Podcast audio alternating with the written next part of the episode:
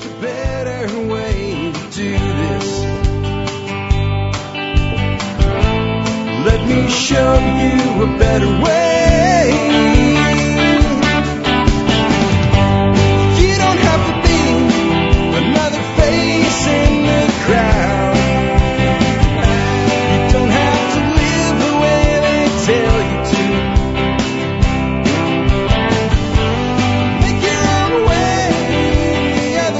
Hi, folks. This is Jack Spirko with another edition of the Survival Podcast. As always, one man's view of the changing world, the changing times, and the things that we can all do to live a better life.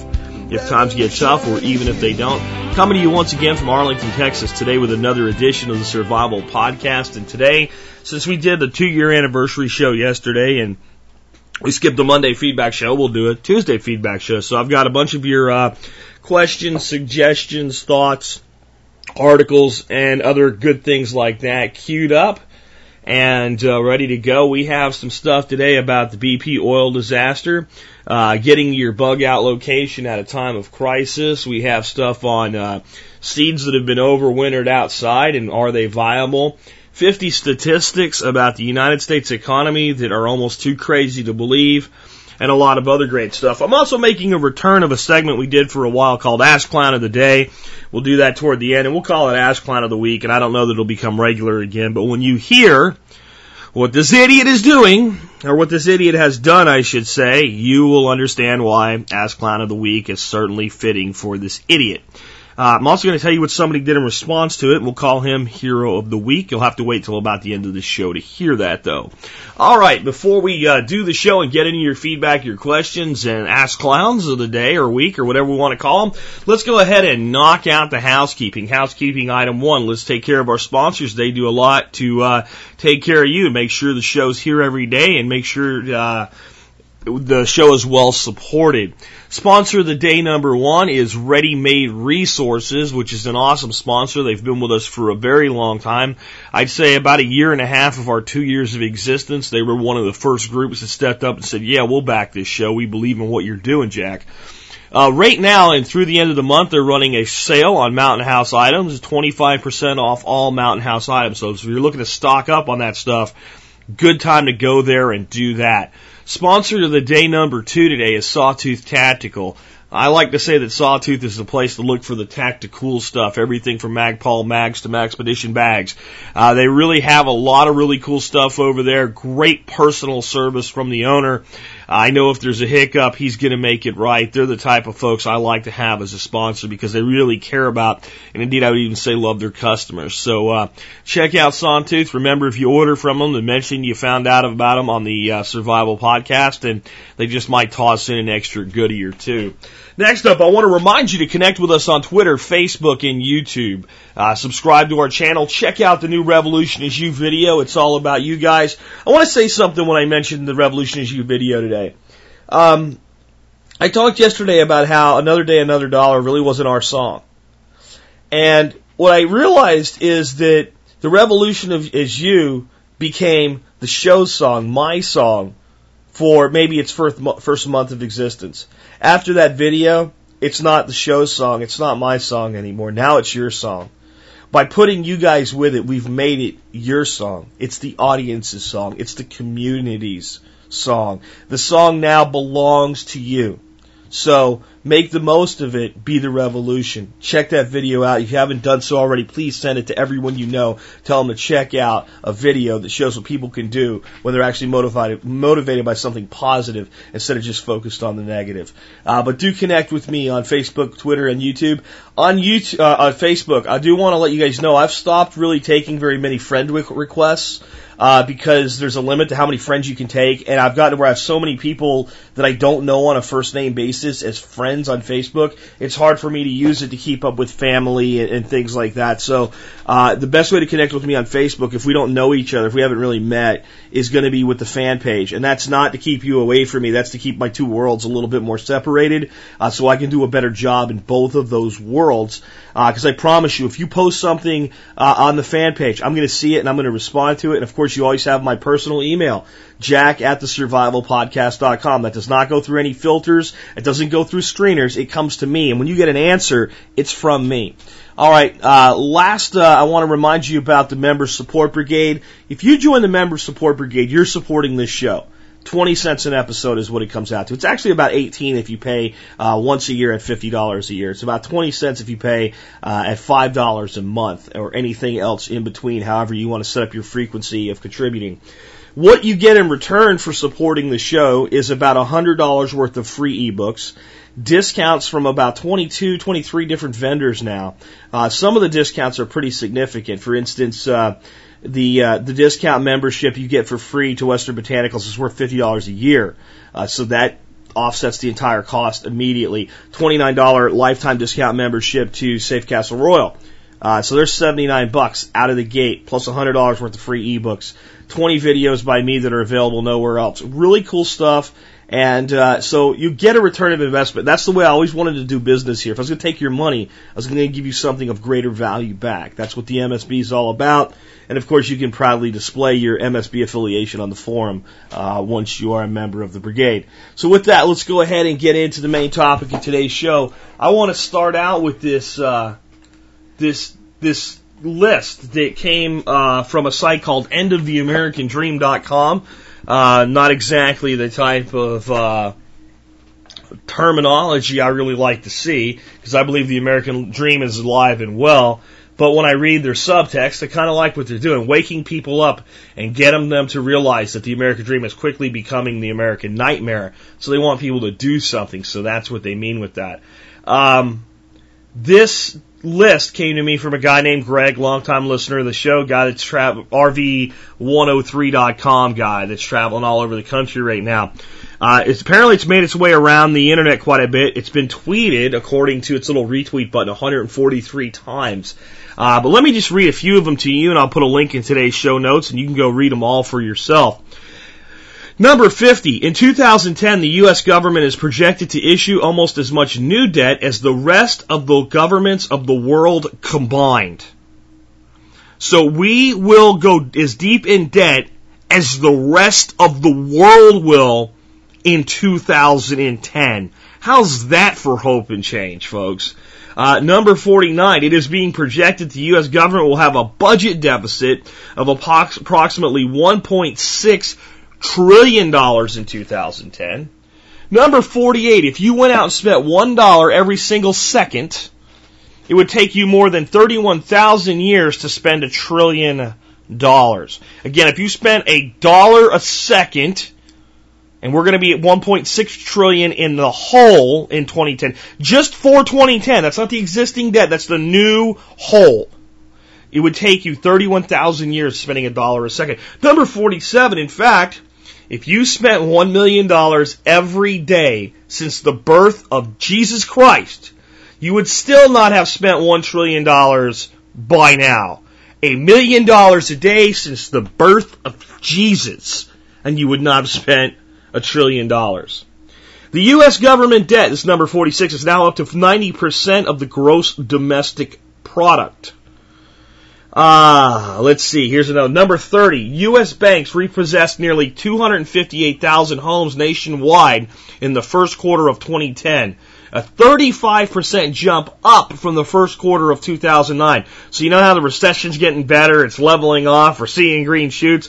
Well, we have actually repossessed more homes in 2010 than 2009 when things were, you know, really bad before uh, the new administration took over and started to make some tough decisions and, and changes for the better. Um, the National League of this number 22, the National League of Cities says that municipal governments will probably come up between 56 billion and 83 billion short between now and 2012. So those are that's how much how short our cities will be. 56 to 83 billion. That's city government shortfalls. 21. Half of cash poor U.S. states have announced that they are delaying their tax refund checks. Me read that one again, because this is the thing that eventually sets off disasters. This is what sets off rioting in the streets eventually. Half of the, half a dozen cash poor U.S. states, that's six, have announced that they're delaying their tax refund checks. So in other words, You work in that state, you pay that state income tax, and at the end of the year, it turns out you paid them too much. They owe you your own money back. They're delaying that because they don't have the money to give you. Do you know why? Because they either delay that back or they delay a payment like a welfare check. So who's more likely to go out into the streets, the person riding welfare or the hardworking man that has to pay his bills to take care of his family? So you come last. They'll protect the people drawing the state benefits first. Nice, huh? Um, 18. The most recent, the, the this most the, this most recession. I don't know what he's trying to say. Number 18. The recession has erased 8 million private sector jobs in the United States. 8 million jobs are gone. 8 million jobs. Not lost. Lost is you're laid off. We'll bring you back when times get better. This is 8 million jobs are gone, not to return. Phoenix, Arizona features an outstanding, an astounding annual car theft rate of 57,000 vehicles and has become the new car theft capital of the world. And you wonder why they're doing something about illegal immigration. 57,000 cars a year stolen in Phoenix. 57,000. The bottom 40% of income earners in the United States now collectively own less than 1% of the nation's wealth. If you make, number five, if you make the minimum payment each and every time, a $6,000 credit card bill can end up costing you $30,000. Do you see why I hate credit cards? Screw your points and your miles, folks. Okay? You're supporting the devil when you use a credit card. According to number four, according to a new report based on U.S. Census Bureau data, only 26% of American teens between the ages of 16 and 19 had jobs in 2009, which represents a record low since statistics began to be kept in 1948. So the lowest number of teenagers with jobs in the history of the country, at least since we've been keeping track of it. Number three, according to the National Foundation for Credit Counseling survey, only 50% of those in Generation Y even pay their bills on time. Generation Y, only 58% of you pay your bills on time. Nice, huh? During the first quarter of 2010, the total number of loans, this is number two, that are at least three months past due in the United States increased for the 16th consecutive quarter. Number one, according to the Tax Foundation's microsimulation model, to erase the 2010 budget deficit, the U.S. Congress would have to multiply each tax rate by 2.4. Thus, the 10% rate would be 24%, the 15% rate would be 36%, and those of you in the 35% tax bracket would have to pay 85% tax just to erase the deficit created not in all time, but just for 2010. Like I said, how's that hope and change working out for us? And not to be too hard on the current ass clown, he's only part of the problem prior administration is a big part of this problem. And the one before him was a big part of it. And one before him was a big part of it too. We've been doing this stuff to ourselves for a long damn time, folks. We just, uh, you know, we, we blame the guy at the head of the line because he's the one that's there now. So you don't get any, uh, misconceptions about any kind of partisan loyalties that I might have. So I want you guys to take a look at this, the rest of this list. Uh, again, I'll put links in today's show notes to it, but it's pretty astounding what's really going on out there. And you may wonder, Jack, how can you believe in a false recovery? Because all that debt's getting pumped into the economy, baby, and it's like giving a credit card to a drunk. He'll be wearing a nice suit of clothes sooner or later, uh, but sooner or later he's going right back to Skid Row. He'll probably fall harder than before. That's why I think it's happening. Uh, let's go ahead and take another one of your uh, email questions. Here's one from a guy named Alex. He says he's watching my YouTube videos and I was building up a trellis with bamboo and uh, he and he was doing one with corrugated pipe. I was using zip ties to attach the bamboo together. He was doing the same thing. And then he saw an advertisement on YouTube for paracord. He realized that I've never heard me, he never heard me speak about zip ties and paracord and how they fit into a survival plan. Would you please share your opinion on where zip ties and paracord fit to one survival plan? Well, um, and he wants applications and sizes and how much to keep in your house, car, bug out, beer, honey. I mean, I can only do so much with this, folks. Uh, especially as a response. And maybe one day I should do a whole show on uses for paracord and zip ties. But here's how I feel about zip ties.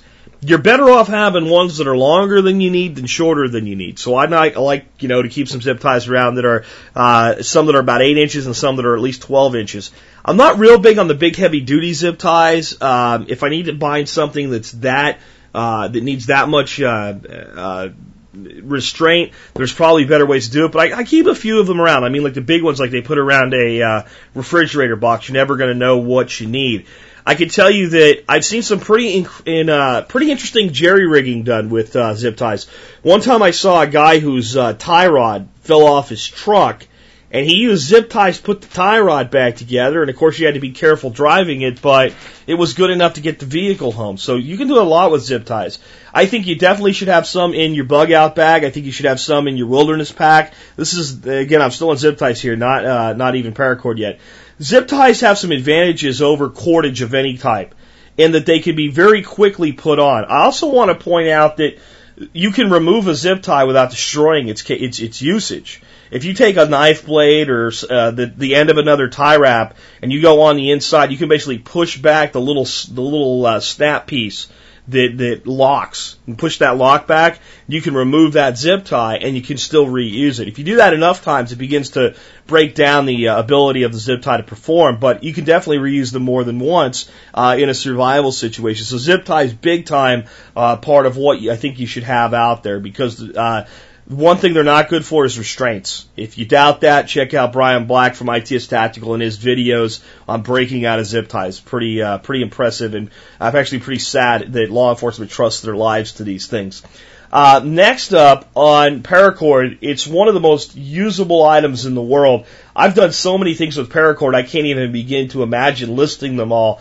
But the fact that you could take the the inner strands out alone is really cool. I've I've got these uh, trellis nets that you've probably seen in my videos on YouTube of my garden, and every once in a while when I'm cutting vines off or something, I'll I'll cut one of the the main lines and I'll uh, have a hole in my trellis netting. I use the inner uh, nylon cord from a piece of paracord to repair them. Uh, you can make fishing line by tying uh, multiple strands of that together with a blood knot. It's a pretty decent fishing line. In fact, if you carry just a small uh, quantity of monofilament uh, and you can put a monofilament leader on the end of uh, some sn- spliced together uh, paracord line. It's a really good fishing line uh, because uh, it's a, t- a little bit easier to reel in and maintain than a lot of uh, mono. And by having the mono leader, uh, you still have the ability to have that fine line when you're actually close to the fish. So I think paracord is a great idea to have around. I always seem to have a bracelet on me. If I don't, I kind of wonder where did I put my bracelet when I took it off. Uh, that allows me to carry about 30 feet at any given time of paracord on me. Uh, using uh, a, what they call a cobra knot, which is basically a double Solomon bar. Uh, I just think that yeah, you should have some of it at least at all times in your bug out bag, there's no reason to have anything less than 100 feet as far as I'm concerned. That's a minimum. It takes up so little space and it does so many things for you. And if you have 100 feet of paracord, uh, if you ever needed to splice together the inner workings, you have to realize that you could splice then together, uh, you know, about what 700 feet uh, of inner workings. You still have the the 100 foot uh, outer sheets. Of course, you don't have the the full 550 pound bearing capability at that point, but you still have some pretty strong cordage. I think it's cool to know how to make cordage in the wilderness, and you should know that skill. But I think it's much more practical to carry some cordage with you. Uh, he also asked me uh, another question, real quick one here. Why I chose Arkansas over Texas for my land? I could have found something quicker uh, to get to, etc. Um, first of all, I want the hell out of here, uh, the city uh, uh, anyway. Our bug out location is eventually to become our full time residence. I'm sad that that hasn't happened by now, but I love my wife, so I've agreed to stay here in Arlington for just a little bit longer. Uh, so we looked for a place we wanted to live uh, in addition to a place to just get away. If it was just straight up, nothing but a bug out location, uh, it probably would have been within about three hours versus five. So it would have been somewhere either in the hill country or East Texas, probably East Texas because it's better for growing stuff. Um, but when it comes down to it, I love the mountains.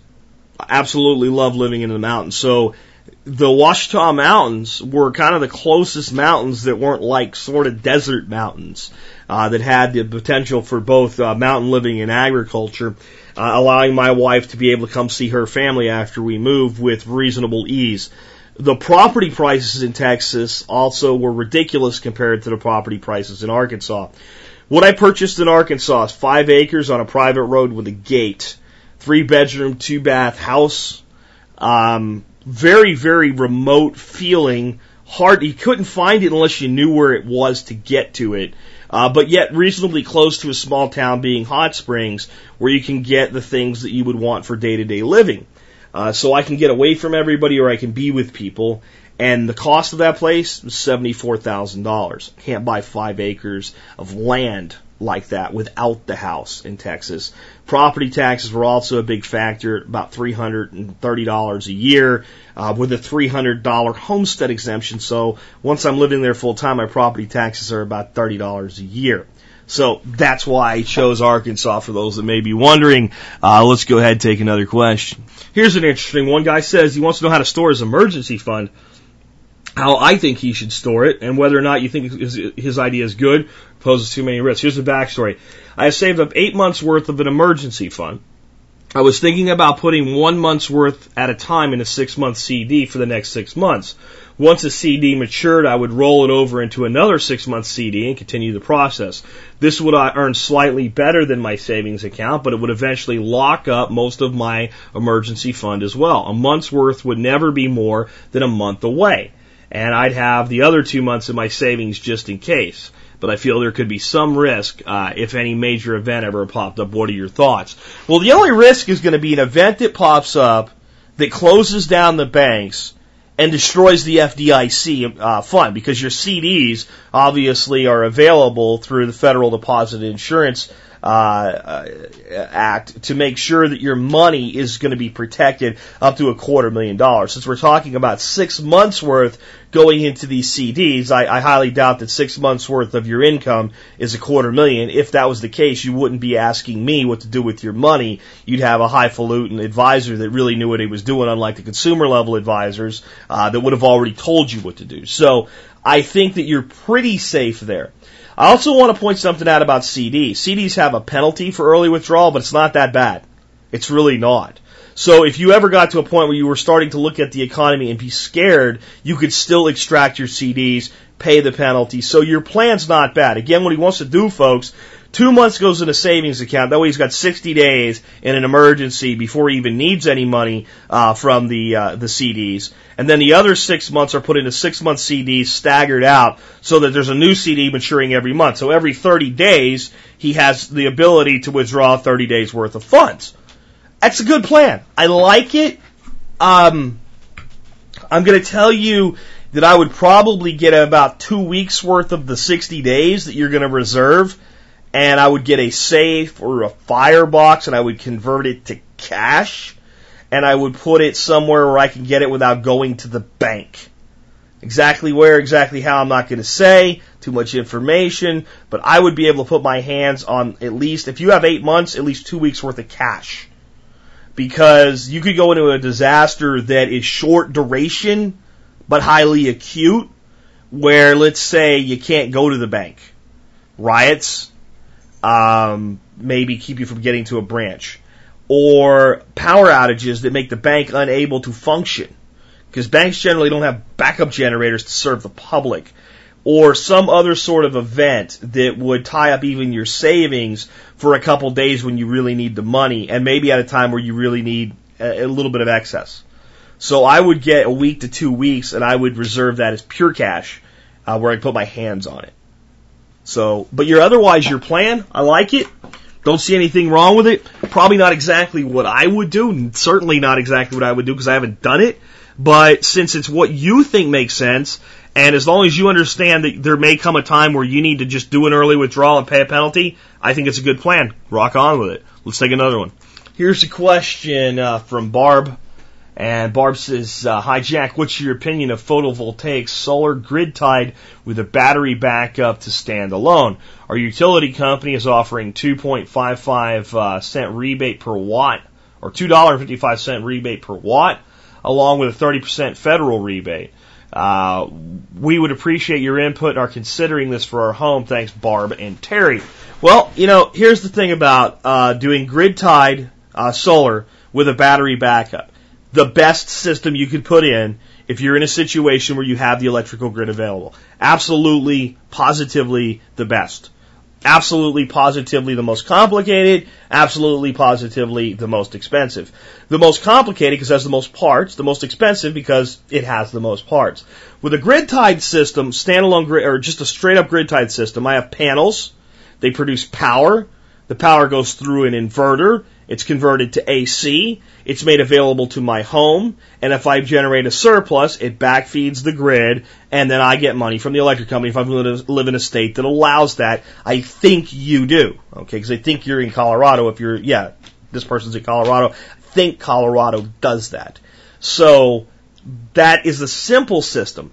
A standalone system, a non-grid tied system has solar panels that go to batteries that go through an inverter or power some things with direct DC current, uh, and kind of split the power up that way. So power from the, the, the, the panels to the batteries to the home. Okay, so both of those are relatively simple.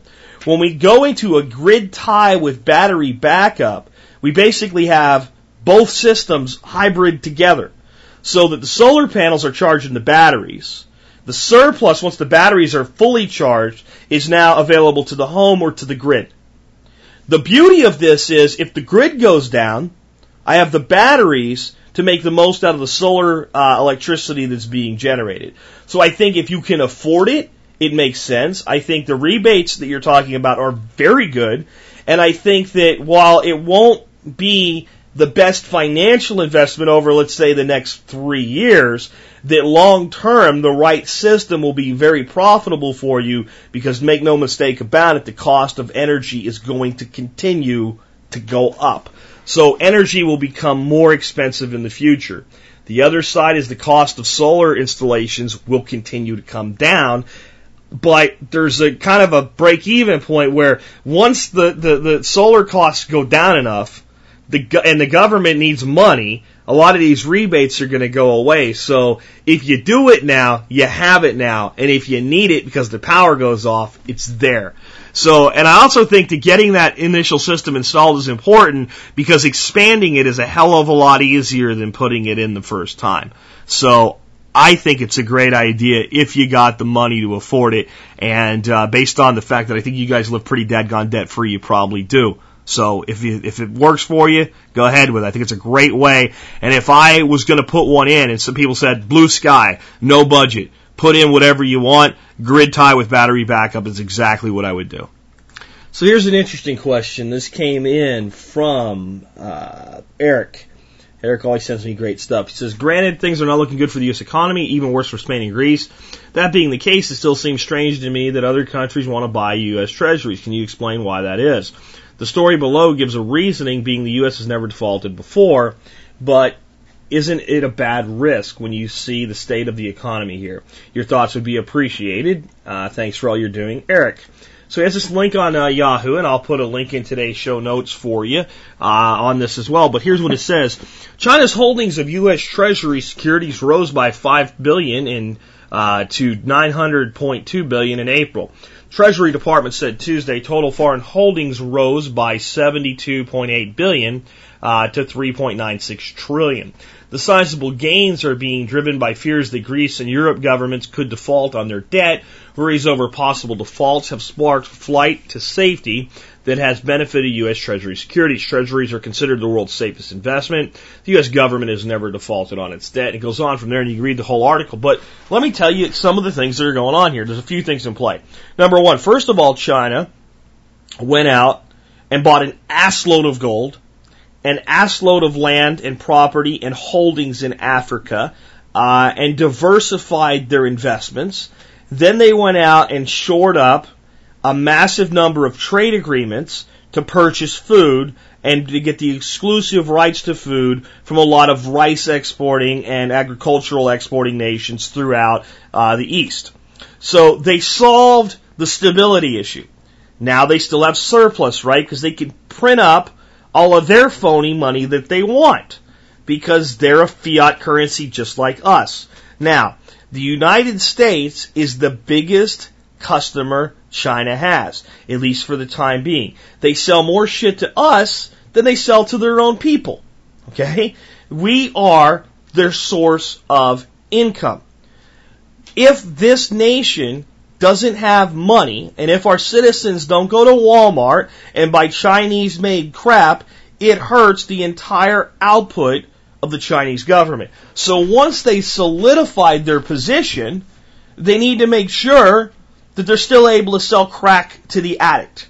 So they give the addict a loan to buy the crack with. So that's part of what's going on here. The other part of it is about safety. You have to hold as a nation some amount of money and some sort of a security beyond gold in the fiat world we live in. Um, as long as you want to play in the fiat game, as long as you want to take your currency and peg it to the dollar by whatever artificial means that you see uh, available. And if you want to take the Chinese currency and keep it valued at a way where it will be valuable to other customers like Europe. So what happens is if the Chinese currency uh, strengthens too much, it becomes too powerful, uh, your cost advantages for exports go down. So you can keep your balance with the U.S., but you have to help control the dollar as well so you don't lose your advantage when you're selling into England or you're selling into Spain or you're selling into Greece. You're also selling them your crack. So you would think that the Chinese buying U.S. treasuries would strengthen the dollar. And it will short term. The Chinese are chess players, not checkers players, folks. When the U.S. takes on greater debt, which is the only choice we have right now to keep the ship floating, I read you the statistics. We're going to take more debt than any other nation or all the other nations put together in 2010. What will happen is short term bounce of the value of the dollar. Investors then step back and look at it. The debt load increases. The value of the US dollar declines because we've printed more money, i.e. inflation. Once that occurs, the US dollar begins to weaken against other world currencies like the euro, like the pound. The, the, the Chinese currency weakens with the dollar since they're pegged to each other. The Chinese advantage, pricing advantage of importation or exportation to Europe and other places with stronger currencies is reestablished. So, there you go. That's what you won't hear on Glenn Beck or Rush Limbaugh when they analyze this. Uh, and that's what you won't hear on CNN Money. And that's what I don't think you're going to hear anywhere but right here at the Survival Podcast. So uh, there you go. That's what I think's going on. Let's go ahead and take another one. Short, simple, easy one. Mark says, I have some dried aronia berries that went through the freezing winter here in Wisconsin. Do you think these would be viable seeds for the exchange? Also have black walnuts in the same circumstances. So, uh, basically what he wants to know is, are these seeds good for exchanging? Will you plant them? Will they grow? Okay, aronia is native to much of North America. Aronia seed is designed by Mother Nature to be able to sit out in the cold and go through that process and be viable seed the next year. It's how it reproduces natively. So absolutely those seeds would be viable. The question is not are they viable, but how viable are they? So what you really need to do, assuming you have you know several hundred of these or more, to get a uh, a viable test here, would be to take the aronia seed and take about 20 of them and plant them in optimum circumstances. 70 degree soil, good lighting, controlled moisture, see how many germinate. If, you know, 10 germinate, you have a 50% germination rate. If, um, you know, I don't know, 20 germinate, you have a 100% germination rate. If uh, 50, 15 germinate, you have a 75% germination rate. If you're going to exchange them, you simply state, yes, the seeds have been tested, and this is the germination rate that I've experienced with them. Black walnuts could be a different scenario. If they're left out in the cold above ground, they tend to rot out on the inside and they're not really good for anything. Uh, black walnuts tend to reproduce best when little creatures like squirrels carry them off, bury them in the dirt, forget about them, and they spend the winter in the cold soil and uh, go through a, a process as well. In fact, a lot of seeds and, and things like that will germinate better if they do go through freezing temperatures. But when they're underground, there's a certain amount of moisture that's retained within the walnut. This is true with a lot of things like acorns as well, and uh, you'll find that they'll do very well sprouting the next year. A lot of times when nuts those sit out. Uh, in the freezing temperatures and they go from hot to cold, hot to cold and back. Moisture is not constant. It's, it's high and low, high and low. It causes a rotting out of the seed shell. So your best thing you can do with your walnuts is take a few of those and crack them open. And I think you'll probably find if they've been sitting out that the kernels are rotted, they probably won't germinate worth a damn. Uh, so there you go. Next one. Here's an interesting question. Scott says, are there any places in the U.S. that do not have property tax? If there are, would it be consistent with modern survival philosophy to choose to live there in consideration of such a factor? Um, I don't actually know of any place 100% free of property taxation. There are probably places where you can get yourself into paying little to no property taxes with certain exemptions and in certain unincorporated areas. But as far as I know, any piece of land that you own anywhere is going to be within at least a county. And any county is going to take any land ownership as an opportunity to tax you. I don't know of a tax free area in regard to property taxes. If someone does know, please tell me. That said, by going more remote, you reduce the tax burden. He goes on about taxes and, and how we should pay less taxes and, and all kinds of other stuff. And, um, you know, how this is, uh, this is, uh, you know, basically saying that if you if you have property taxes, how does that affect the modern survival tenant to own land that produces for you? Well, the key is to own land that produces more than it costs. So if I own land that produces five thousand dollars worth of food for me a year, and I have even a thousand dollars in property taxes, my land is productive by four thousand dollars of value. If I have land with property taxes of five thousand dollars and I'm able to get a thousand dollars of production out of it, my land is costing me four thousand dollars a year. So it's more of a cost analysis in that situation. But as I explained earlier, my property taxes on my property in Arkansas, should I live there and get the homestead exemption, are $33 a year. I would call that basically tax free living from property. So it's all about looking and finding the most advantageous place to live and uh, getting to, to a place where the county doesn't want to provide you much service. See, I have no paved roads. I have no water. I have no sewer. I have a, a well and uh, I have a septic system. Not just by choice, but by the fact that it's not available. I'm provided with electrical utility and phone. That's the only thing that's delivered up there. Uh, if there's two feet of snow, God makes the snow, He'll take it away, or we got to pay for it. Uh, they do very little maintenance on the road. They'll come through once every two or three years and back grade some of the potholes in. So we trade that for not having to pay them to do things and being responsible for them ourselves. So it is possible to reduce it to almost nothing, but I know of no place that's truly like, hey, come live here, we won't tax your property at all. If you do know of such a place, again, please let me know in the show note comments or by email. I'd love to hear about it. I'd love to talk about it. Here's an interesting question, uh, again, from uh, Eric, who, like I said, always sends me great stuff. He says, what's your thoughts on this? Do you feel the FCC uh, will, would, or could lead uh, to them to controlling what is allowed uh, or not allowed through ISPs? And it's about an article and you know basically censoring the internet. Let me read some of the article to you, and this is from Investors.com. FCC about to start bid for ISP control.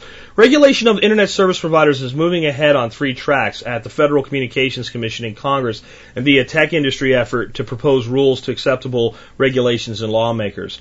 Uh, at its regular monthly meeting, the FCC expected to forge ahead with new controversial proposal to regulate ISPs. After court lost to Comcast in April, that gutted much of the FCC's authority over the internet. So basically, they got their ass slapped down uh, the agency searched for a legal remedy that would restore its clout. In May, FCC Chairman Julius uh, Genachowski proposed reclassifying internet services under his plan Title II FCC rules that would apply to traditional phone companies uh, services would apply to broadband ISP strongly oppose the plan. One reason is this shift could give the FCC authority over broadband pricing for the first time.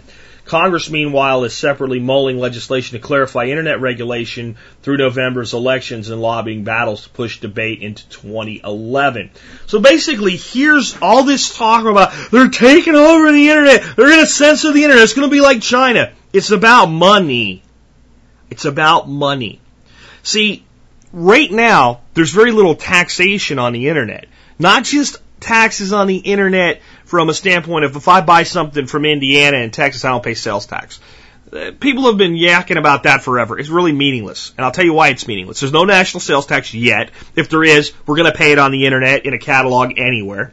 Um, so that's not really an issue. And for many, many years, uh, when there were just catalogs or phone orders or whatever, there was no internet, I could still buy something from Indiana and pay no sales tax on it because it was interstate commerce. So what they really want to do is they want to start controlling pricing and taxation on internet service providers. You know when you get your phone bill and you got all those freaking charges on it for phone services? They want some monies like that from the internet because the internet's killing the phone. That's the reality because of things like Skype. So the tax revenue base from uh, to the government from telecommunications is in decline. In fact, even a couple taxes a few years ago, almost five years ago now, several taxes that had been in place since the time of the Spanish American War were ruled unconstitutional and completely went away. So they've been hit hard. So that's what this is on the surface. Do I think there's people in our government that would like to control the internet? Yes. The ass clown himself, Obama, even floated some concepts like that, stating things like anybody can put anything out there, it's not true, and people need to know the truth. And but here's the reality: they're not going to censor the internet. They're not going to turn the switch that says this isn't allowed and this is. They're not going to do it. And you know why they're not going to do it? Let's say that we took away the ability for our college students and our high school students and our internet native generation, the people that have never not known or have never known a world without the internet. You know, we have generation X and then Y, the next generation, the people that are coming up now, they're just entering the job space, those teenagers and those college age students and those people that have jobs that skipped college, they're all what are called internet natives. Turn off their Facebook, turn off their Twitter, control what they're allowed to put and watch on YouTube. And buddy, no matter how optimistic I am, you better find your ass a bunker if you do that. You'll see a popular revolution in the streets, not a bloodless one either. You will see people go absolutely, fundamentally, violent level nuts. You can censor the internet if you do it like China did from day one. So people don't know what's taken away from them. If they try to do this now, and I'm not saying that they won't really, but I'm telling you if they do, the repercussions will be such, it's so painful that they'll almost be uh, unimaginable. The very first thing that'll happen is any legislator that touched this legislation in a way that empowers legislation to truly censor the internet, not to do this taxation crap I'm talking about, right? But to actually start controlling it to say, we're shutting down Alex Jones. I don't agree with a lot of what Alex Jones says, but he's got a right to say it, and I applaud him for his efforts. Or we're going to shut down Jack Spirko. Or we're going to shut down a little kid that's angry about something that wants to go out on YouTube and say it. And starts blocking that. Anybody that touched that in a way that empowered it is gone on the next election. Absolutely, fundamentally gone. That's the best case scenario. The worst case scenario is about two or three million college students go to Washington and start pulling shit down. I'm talking buildings, I'm talking people, I'm talking signs, I'm talking absolute anarchy. It can't be done now. People won't stand for it. So I'm less worried about censorship on the internet right now in the United States than I'm worried about the potential that if they try it, what's the backlash? And moreover, I'm worried about them coming in and taking over financially and cr- creating a new tax base using the internet that will eventually harm small businesses online. That's what this is really all about. And you wonder, well, then why does Obama say something that makes you think about censorship? Folks, please understand the magician already. You talk about something that's completely unbearable, and then you put in its place something that's somewhat unbearable, and the somewhat unbearable appears to be nothing. It's I'm waving my right hand while I look like I'm pulling the quarter from your ear with my left. It's misdirection. It's the hot chick the magician has, right, that catches your attention doing a half a belly dance around a pole while the other uh, assistant is climbing into the box and you don't see her. That's what this crap always is. Whatever you think they're doing, they're probably doing about half of it, and they're putting the extreme out there to get this massive reaction from people where everybody freaks out and starts sending a hundred emails that are wrong, that are improper, that, uh, improper is not the right word, just absolutely wrong, fundamentally wrong. They can be disproven. They've set it up to disprove it. So then they completely damage the credibility of everybody that opposes it to the point where anybody that looks on accepts the middle ground as being reasonable, even though the middle ground isn't reasonable. Same thing they did here in Texas, guys. You gotta start seeing the connections. You gotta start thinking beyond the surface and connecting the dots. Texas, classic example. They have a road, they want to turn it into a tollway. No reason it should be a tollway whatsoever.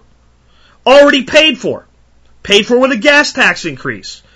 In the local area. All the money's there. But they need it to be a tollway. Why? So they can build another road somewhere else and use this tollway to fund it. Robbing the funds that are already allocated. So what do they do? They start a, a big thing about the fact that they're going to sell the tollway to the highest bidder. And then they say that this company called Esponza out of Spain is going to be the highest bidder. So what they're going to do is they're going to sell the tollway to Spain. So the Texas highway will be owned by a Spanish company. And what happens? Voters snap. They call their state rep, they call their state senator, they call the governor's office, and they say, look, if we're going to have a toll road in Texas, damn it, it should be run by the North Texas Tollway Association. And the state of Texas goes, you're right. We're sorry. We overstepped. We'll back up. We'll put this toll road in under the NTTA. And everybody goes, yay, we won. No, you didn't, you freaking idiots. You didn't win. You got a tollway that shouldn't be a tollway. It was a trick. It was a float of something really bad to back up to something half as bad. That's what's going on with this internet regulation, folks. Please see it for what it is. What it is is bad enough. If we overreact to these things, then what happens? We get discredited and eventually we get it shoved down our throat. Just like the healthcare debate. Everybody freaked out and made claims that were nonsensical about the healthcare bill instead of sticking to the mountain of garbage that was really there. The opposition was discredited, made out to be a bunch of right wing lunatics instead of the middle America that it really was, the majority of the people, and they were able to float it through. Hopefully they'll pay for that one. But that's what's always going on when you hear these ridiculous claims. The government is behind the claim. They know exactly what they're doing, and they're playing chess with you while you play checkers with them. Let's take another one. So this next one is kind of, I guess what's becoming kind of once a week I pull something off of this YouTube channel called Informed Citizen News. And uh, this one is for all the folks that constantly email me about how gold isn't really that great of an investment, and if the U.S. economy actually collapses and we go into uh, total decline, it'll be more important to have food and bullets and band-aids in a disaster than gold. And I agree on some levels, and I completely disagree on some other levels. I think that gold and silver are commodities that are always good to have on hand. Uh, because you don't know the nature of the disaster. You don't know the nature of the decline. You really don't. Uh, even when you think you do, you don't. And that more often than not, when a nation goes into economic collapse, gold and silver become a currency of choice. And that if we're going to do anything with disaster planning, we play the odds. We go, what is the most probable thing that we can prepare for? And we, we, uh, we do things that way. Now we might do some other redundancies. I'm not saying don't have beans, bullets, and band-aids. Of course you do. I'm saying have some gold and silver too. Well, here's what's going on in Greece right now, this second, uh, from ICN, Informed Citizen News on YouTube. The Federal Reserve is the self-proclaimed lender of last resort. But gold has always been the currency of last resort. And it is being proven again in Greece. As rumors of Greece's imminent default and expulsion from the Eurozone are rampant, locals in Greece are buying up gold coins. The price of gold coins in Greece has risen 50% since 2008. The Greek central bank controls the legal trade of gold coins, but that has only led to a brisk black market as the central bank cannot or will not keep up with demand. The events in Greece should not be a surprise to anyone, as they are no different than any other country that has experienced a currency collapse. See, and there's something interesting going on there that's bigger than just a typical gold uh, run.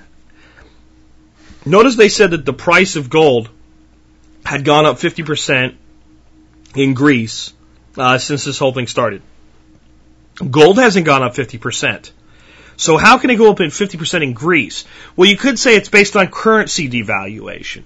But for right now, Greece is still using the euro. So gold isn't up since the beginning of the Greek crisis 50% against the euro itself. What's really going on here? Well, because gold trade is controlled in Greece, and the government decides how much you can buy, where you can buy it, to exactly what level. I'm no expert on the gold market in Greece, but you heard that in the report that the government regulates gold in Greece. On the open market, there's a demand that outweighs the government's ability to fill it. So it's driving up the price. So people are paying more for gold than it's worth in Greece right now. Why would you do such a thing? Because you have a fundamental belief that the underlying currency, the euro, is going to go away. Not the euro collapses. But basically what Europe's going to do to Greece, this is what Greece is scared shitless of. The Europe's going to go, you guys don't qualify to be part of the euro anymore and kick them out. And then Greece will have to go back to a currency of its own and that currency will be severely devalued against the euro and all the money that you're holding in euros as a Greek citizen you'll have to convert. Okay? That's what people are scared of in Greece right now. So they're betting that even though they're paying too much for the gold, that it'll still be better than sitting around holding a bunch of, uh, uh, I don't even remember what the currency of Greece was before the uh, euro. You know, I guess Italy was lira, something like that, right? Um, that's what they're afraid of. Now, what the interesting thing is how quick a black market popped up. So you know what's happening. People are going to a place where you can just buy gold for market rates they're smuggling it into Greece and they're selling it. And they're making a heck of a lot of money because they take the euro that they get and they leave the country with it and they go convert it to more gold and they just keep building that way. And they probably keep some gold for themselves if they're Greek citizens because they're going to be stuck there too. That's what's going on. And I'll tell you what, uh, it's, it's getting to probably to a point where people that own gold are seeing the opportunity to sell it and they're, they're selling it for 25% higher than its value instead of 50. So people are probably even selling things like rings and watches and things that are made of gold like that in their black market outside of uh, of uh, Greek uh, governmental control. Folks, it's what happens.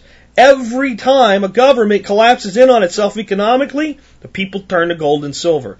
That's why I say make it part of what you're doing. All you have to do is look at every place it's ever happened, or in this case where it's happening right now, and you can see the same pattern and the same path taken. So for us to sit by and say that it'll be different in the United States is nothing but pure nationalistic arrogance. If this economy begins to implode on itself, if the dollar implodes on itself, it will be gold that people run to. Now, do I think the dollar will implode in the next five years? Absolutely not. I think it's a more of a long-term play. The rest of the world, again, I've said this before, has to divest themselves of us. It's a slow, agonizing process for them, and it will only be at a point where the rest of the world can get off of the dollar, that the dollar can collapse on itself. The only other option is a global currency collapse. And we're in real trouble if that happens. But for the dollar to collapse in the immediate, I mean, collapse to, to just you know, worthless paper, Weimar Republic stuff, for the dollar to do that in the short term, it has to be global. It has to be. It can't even be regional. You know, it can't be Canada, US, Mexico. It's got to be global. Because the rest of the world, with the dollar as the standard reserve currency right now, even with the nations that are holding less dollars than other currencies right now, can't afford it. They can't afford for us to go under. They have to keep us up even if they don't want to. Short term play though.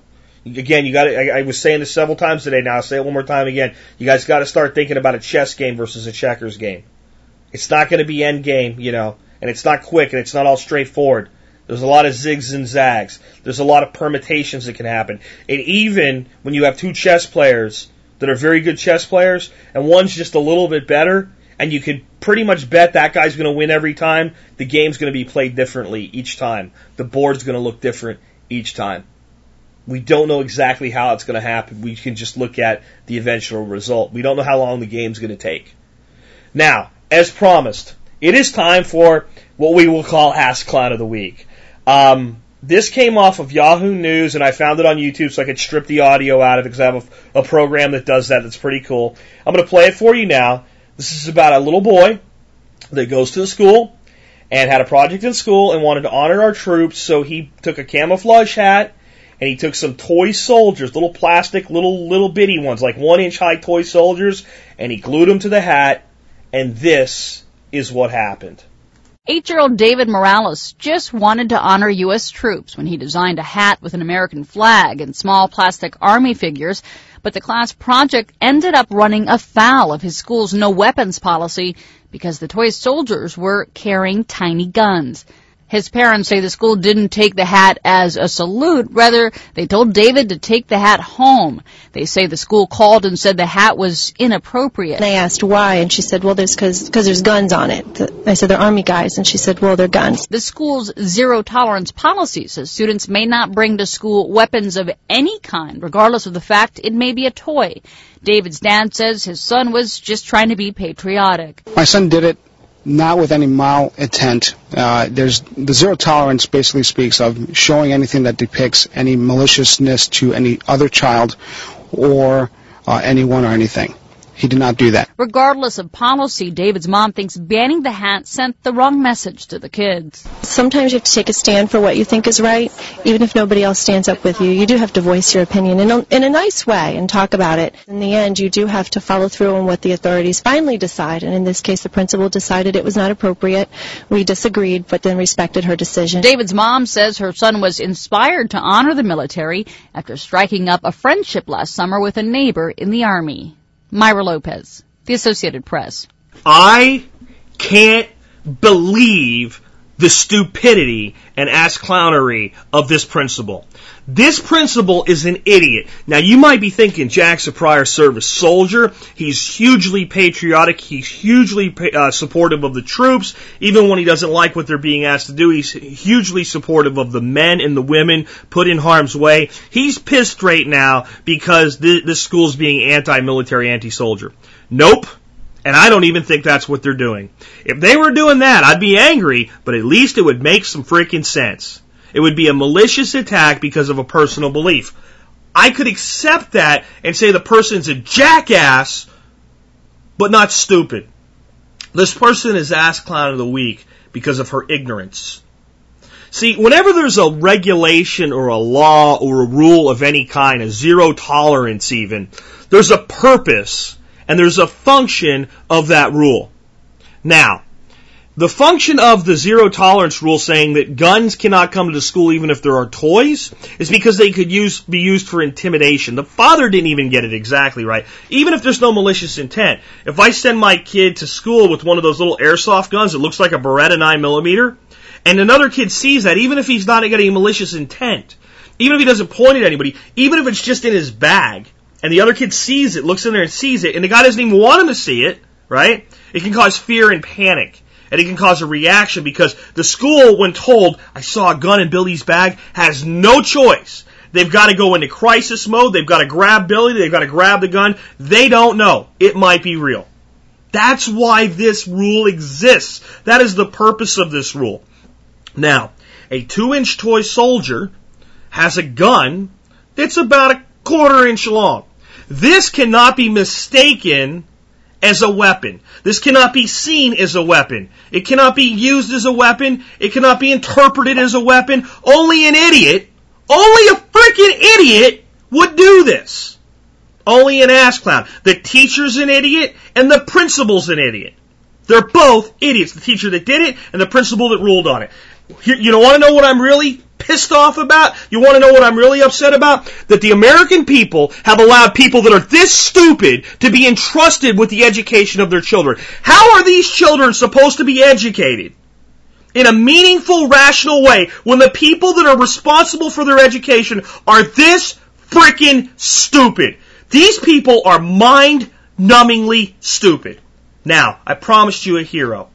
So here you go. Unfortunately, I don't have a news report of this. I can just read you the article where I found uh, the original uh, story that was sent in by a listener on Yahoo News. Uh, let me get that queued up and read that to you. You'll feel a little bit better about this when you hear it. You see, folks, when there's a problem and it needs to be solved, when a young man has done something good and been told that it's wrong, there's no one that would be more quick to stand up and make it right than a man who served his nation for a long time. Uh, enter Lieutenant General Reginald, Reginald uh, and if I said that wrong, I apologize, sir, for getting your name wrong. He's our hero of the week, and he goes along with his story. Let me just read it to you. East Providence, Rhode Island. A Rhode Island boy whose school banned a hat he made because the toy soldiers on it carried tiny guns was awarded a medal on Friday for his patriotic efforts. Lieutenant General Reginald Centracchio, uh, the retired head of the Rhode Island National Guard, gave eight-year-old David Morales a medal called called a challenge coin, just like we have, folks, during an appearance on uh, WPRO's AM uh, John DePetro show. Centracchio said the second graders should be thanked for recognizing veterans and soldiers. Here's a quote. You did nothing wrong, and you did an outstanding job, he said. We can only hope that kids of your caliber will continue to defend this country. Centracchio also gave David a certificate that allows him to call himself uh, a brigadier general. So I guess he made him an honorary brigadier general. David was assigned to make the hat last week for a project in the Tioga uh, Tiogue School, Coventry. He chose a patriotic theme and glued plastic army figures to a camouflage baseball cap. But school officials said the hat ran afoul of their no weapons policy because the army men held guns, again, as clowns. The school has said that David was offered a chance to wear the hat if he replaced the toy soldiers holding weapons with ones that didn't have any. Well, that's nice, right? Centracchio said they didn't make sense because soldiers are armed and met with school administrators Thursday to share his concerns. David said he felt great and called it an honor. I think it's really special, he said. I'm going to definitely enjoy this day for a long time. Also Friday, the Rhode Island chapter of the American Civil Liberties Union said it sent a letter to Coventry Superintendent Kenneth DiPietro saying the school's policy was unconstitutional violation of the students' free speech. It called on the district to revise the policy. DiPietro did not immediately return a message seeking comment. I wouldn't want to comment either if one of my principals and teachers did something this frickin' stupid and I was dumb enough to back it. So, Lieutenant General Reginald Centracchio, Salute of the week to you, hero of the week to you for making that boy feel like what he did was right, because it was right. Folks, this is what's happening to our school system. You want to know why so many people homeschool now? Ignorance like this. But even if your kids go to public school, you don't have to accept it. One, do what the parents did fight it. If you have to concede, you have to concede. You don't want to get your kid expelled, but fight it. Stand up and make sure it's known and make sure people hear about it. Point out the ignorance. Two, make sure that you tell the kid what you did was right. We have to comply here. That's wrong. We'll do it because we follow the rules, because we always do the right thing. Three, educate them. Educate your children on everything from what's morally right and wrong in your viewpoint because what you think is what's most important. That's what they hand down to your children. To how to grow a, a potato in the backyard. To how to start a fire. To what's right and what's wrong with the use of weapons and guns. This is a gun. This is what it's for. This is how a toy gun can be seen as a real gun and cause a problem. This is stupid. This is a little tiny toy soldier with a, a couple millimeter long pistol. This cannot be seen as a weapon. Your teacher's wrong, but do the right thing anyway. Make sure you're empowering your children, folks.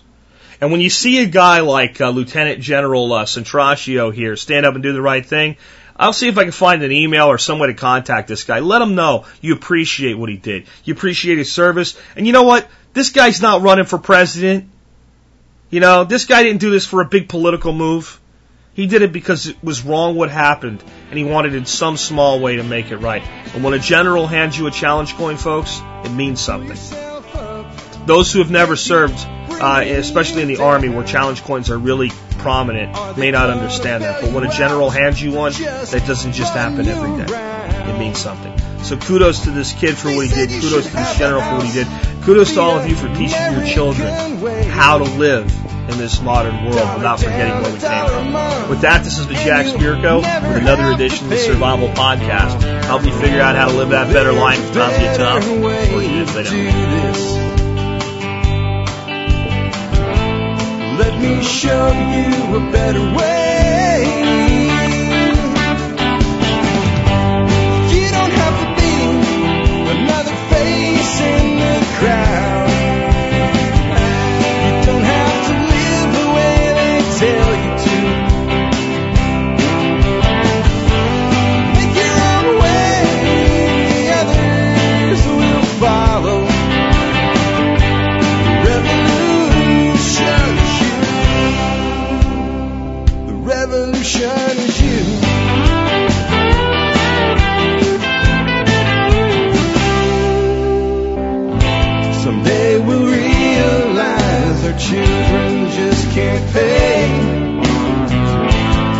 Nobody up there cares. They're living for